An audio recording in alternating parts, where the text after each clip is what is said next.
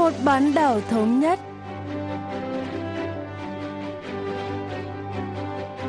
Thanh Hảo xin kính chào quý vị và các bạn. Mời quý vị và các bạn cùng theo dõi chuyên mục Vì một bán đảo thống nhất của Đài Phát thanh Quốc tế Hàn Quốc KBS World Radio. Trong phần 1 diễn biến quan hệ liên triều, chúng ta sẽ nghe phân tích về xáo trộn mạnh trong giới top bu Bộ Ngoại giao Bắc Triều Tiên trong thời gian gần đây. Ở phần tiếp theo cận cảnh Bắc Triều Tiên, mời các bạn cùng tìm hiểu về các con số thống kê ở miền Bắc.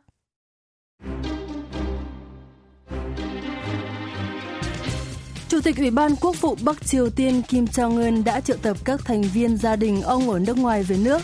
Chức vụ của họ cũng được thay thế bởi các quan chức ngoại giao khác. Ngày 14 tháng 3, Bộ Ngoại giao miền Bắc tuyên bố quyền vụ trưởng vụ các vấn đề Mỹ Choi Kang-il sẽ đảm nhận vai trò tân đại sứ tại Áo, thay thế người tiền nhiệm Kim Quang-sop. Cùng với đó, cựu vụ trưởng vụ châu Âu thứ hai Chu Won Chai đã được bổ nhiệm làm đại sứ Bắc Triều Tiên tại Cộng hòa Séc, thay thế ông Kim Pyong-il. Bộ Ngoại giao cũng điều đại sứ Bắc Triều Tiên tại Anh Choi Il sang làm đại sứ tại Ba Lan ông Han Song-u làm tân đại sứ tại Iran và ông Chong Song-il làm đại sứ tại Nam Phi. Trong các quan chức ngoại giao mới được bổ nhiệm, nhân vật thu hút nhiều sự chú ý nhất là ông Choi Kang-il, tân đại sứ tại Áo. Nhà bình luận Lee Chong-hun phân tích về đợt cải tổ mới nhất trong giới chóp bu Bộ Ngoại giao Bắc Triều Tiên.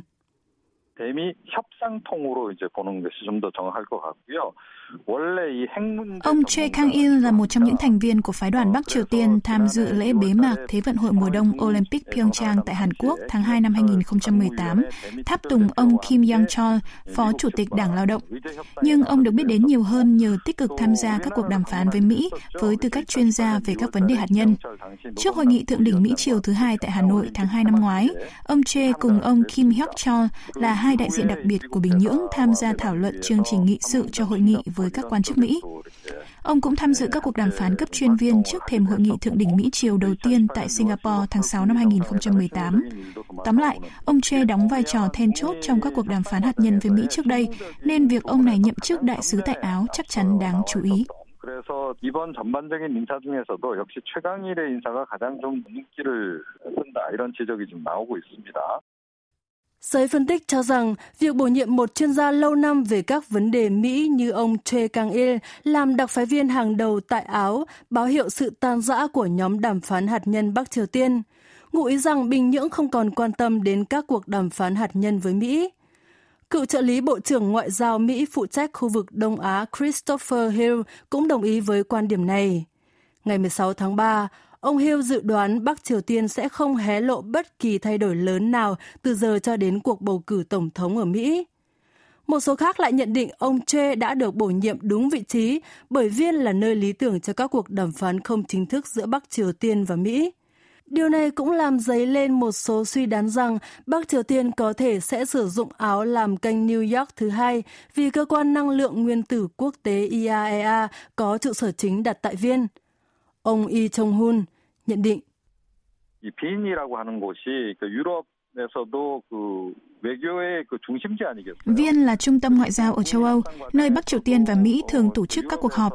Tại Viên, nơi đặt trụ sở của IAEA, chuyên gia hạt nhân Choi có thể thảo luận các vấn đề hạt nhân với các quan chức IAEA trong quá trình chuẩn bị cho các cuộc đàm phán cấp chuyên viên có thể diễn ra trong tương lai với Mỹ. Một số chuyên gia khác lại có quan điểm trái ngược, đó là Bắc Triều Tiên đã loại ông Choi ra khỏi nhóm đàm phán hạt nhân vì nước này tin rằng khó có thể đối thoại với Mỹ trước cuộc bầu cử tổng thống.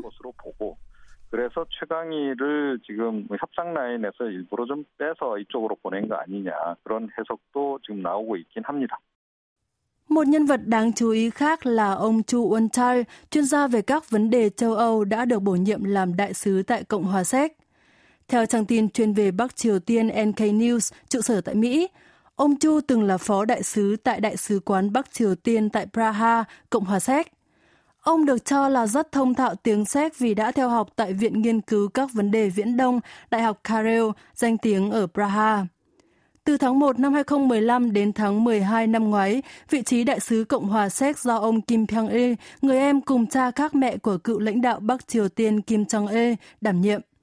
Ông Lee Jong-hun cho biết.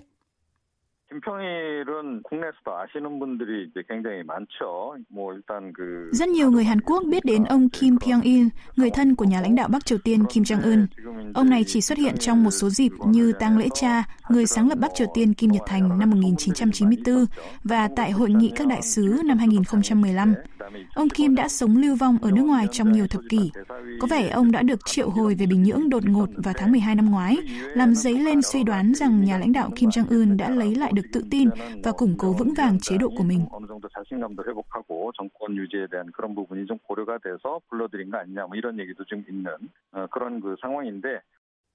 Người tiền nhiệm của tân đại sứ Áo Choi Kang-il là ông Kim Quang-sop, con rể của cựu lãnh đạo Kim Nhật Thành.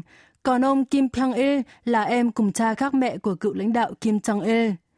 Việc Chủ tịch Kim Jong-un triệu tập hai thành viên gia đình đã sống trôi giạt ngoài Bắc Triều Tiên trở về, khiến nhiều người tin rằng nhà lãnh đạo miền Bắc đã đủ tự tin và không còn cảm thấy mối đe dọa từ họ. Ông Lee Jong-hun phân tích.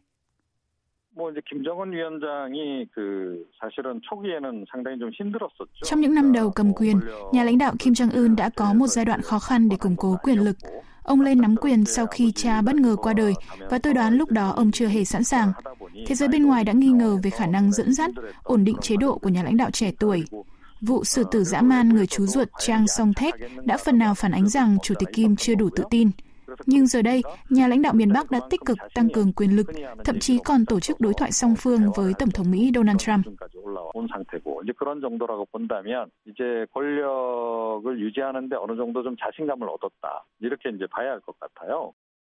Trong một kịch bản khác, Chủ tịch Kim Jong-un có thể đã lo lắng rằng các cựu đại sứ có khả năng xin tị nạn khi cư trú ở nước ngoài.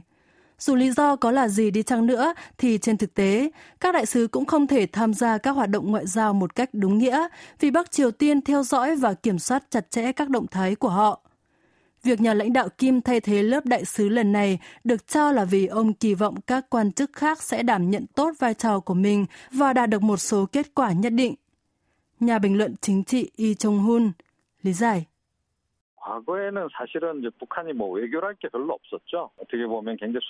Trong quá khứ, cộng đồng quốc tế hầu hết đều không chấp nhận chính sách ngoại giao của Bắc Triều Tiên.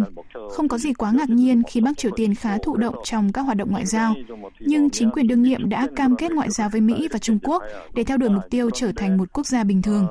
Tất nhiên, mặc dù quan hệ với Mỹ rất quan trọng, Chủ tịch Kim có thể cho rằng giành được sự ủng hộ từ các nước châu Âu cũng là rất cần thiết để dẫn dắt các cuộc đàm phán hạt nhân theo ý muốn. Một hội nghị thượng đỉnh Mỹ Triều nữa khó có thể diễn ra trước cuộc bầu cử Tổng thống Mỹ và việc tạo tiền đề thuận lợi cho Bắc Triều Tiên ở châu Âu trong thời gian đó là rất quan trọng. Tôi nghĩ đó là lý do tại sao miền Bắc quyết định cử các nhà ngoại giao giàu kinh nghiệm đến châu Âu.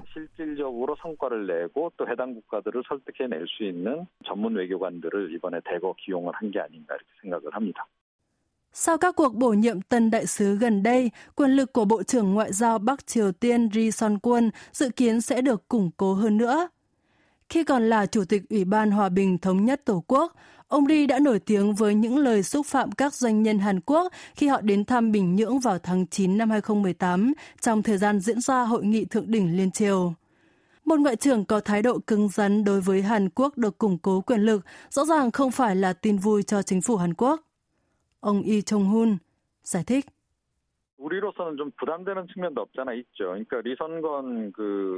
Chính quyền Seoul có thể sẽ thấy áp lực khi phải ứng đối ngoại giao với tân ngoại trưởng Bắc Triều Tiên có lập trường cứng rắn với Hàn Quốc. Tôi nghĩ từ trước đến nay, chính phủ Hàn Quốc đã phát triển tốt về ngoại giao và cần tiếp tục hợp tác với cộng đồng quốc tế khi làm việc với Bắc Triều Tiên. Ngoài ra, chúng ta cần chuẩn bị tinh thần cho những thay đổi trong chính sách ngoại giao của Bình Nhưỡng. 조금 그런 부분에서의 좀 그 구체적인 대응 그런 것들을 좀 준비를 해야 될 것 같고요. Seoul cần hết sức chú ý đến tân đại sứ Bắc Triều Tiên tại Áo Choi Kang-il, đồng thời tích lũy chuyên môn cho cuộc chiến ngoại giao xoay quanh IAEA.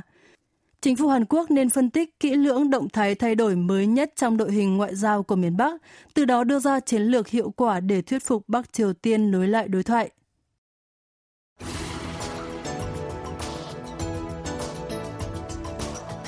Mặc dù hai miền Nam Bắc bán đảo Hàn Quốc bị chia cắt bởi ranh giới phân định quân sự, người dân ở hai đầu biên giới đều có chung nguồn gốc và nói cùng một ngôn ngữ. Rõ ràng, Hàn Quốc nên hiểu rõ hơn về nước láng giềng phía Bắc để đạt được thống nhất hòa bình như đã nêu trong Điều 4 Hiến pháp Hàn Quốc. Để hiểu hơn về tình hình kinh tế và xã hội của Bắc Triều Tiên, từ đó đưa ra dự báo về tương lai, công tác phân tích dữ liệu thống kê liên quan là rất cần thiết. Cục Thống kê Quốc gia Hàn Quốc tổng hợp và lưu giữ rất nhiều báo cáo thống kê đa dạng. Còn quốc gia láng giềng phía Bắc thì sao? Họ có tổng hợp và công bố số liệu thống kê hay không? Ông Kim Quang Sop đến từ Cục Thống kê Quốc gia Hàn Quốc sẽ cùng giải đáp những thắc mắc này.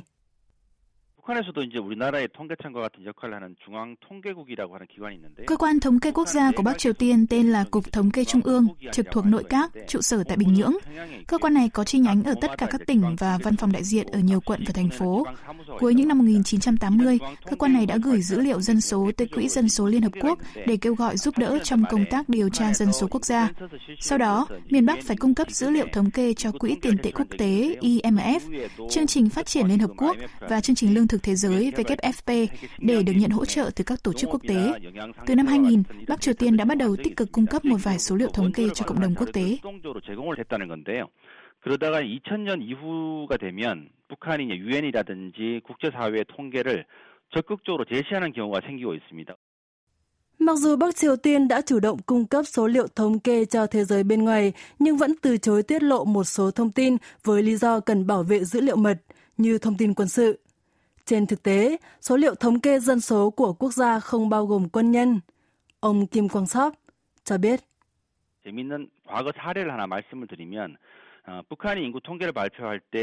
Trước đây, Bắc Triều Tiên đã loại trừ binh sĩ ra khỏi số liệu thống kê dân số.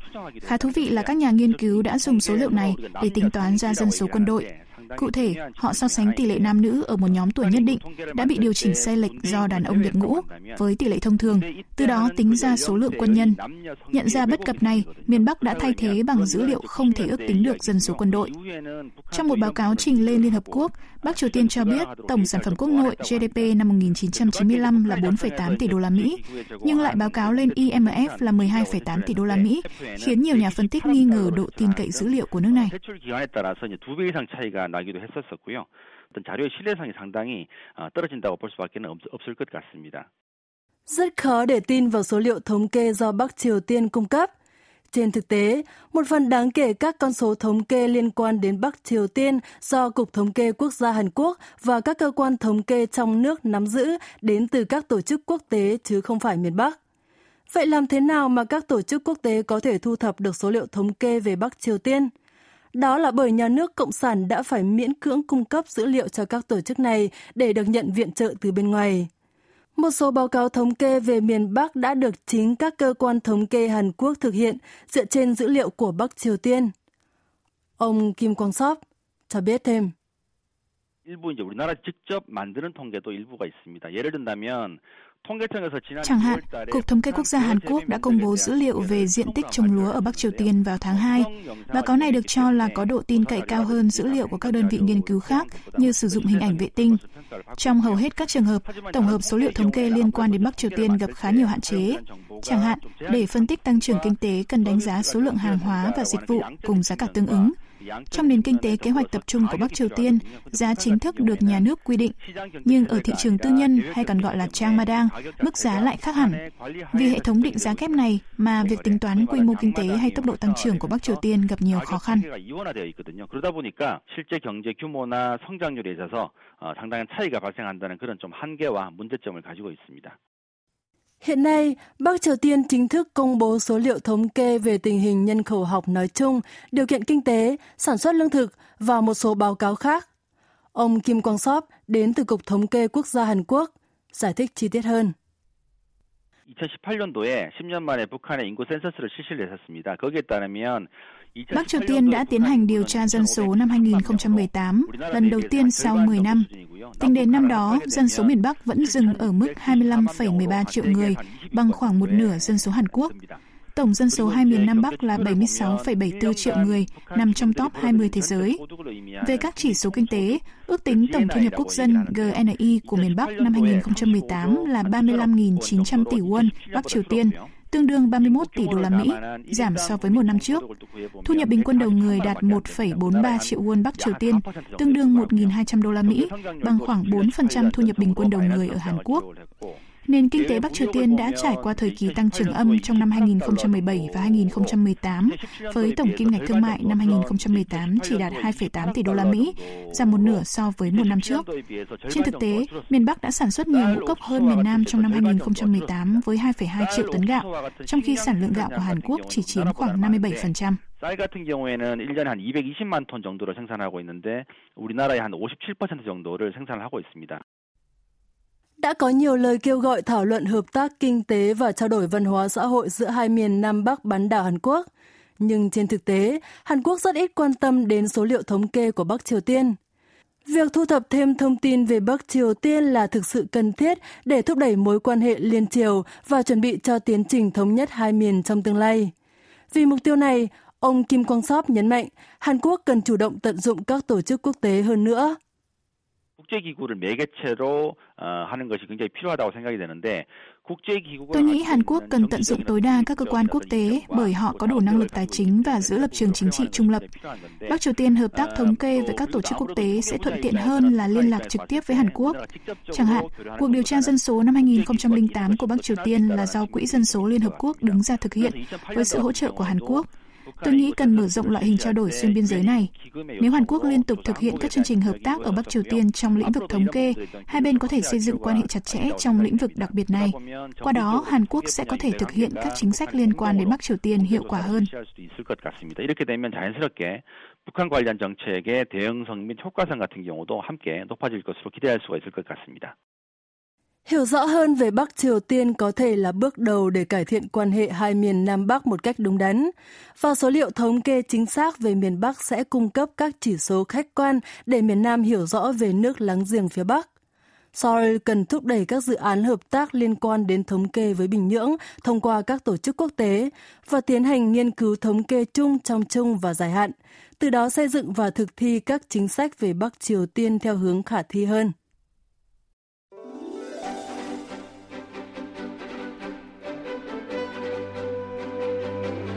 Vị và các bạn vừa lắng nghe chuyên mục Vì một bán đảo thống nhất của Đài Phát thanh Quốc tế Hàn Quốc KBS World Radio. Cảm ơn quý vị và các bạn đã quan tâm theo dõi. Xin kính chào tạm biệt và hẹn gặp lại trong chuyên mục tuần sau.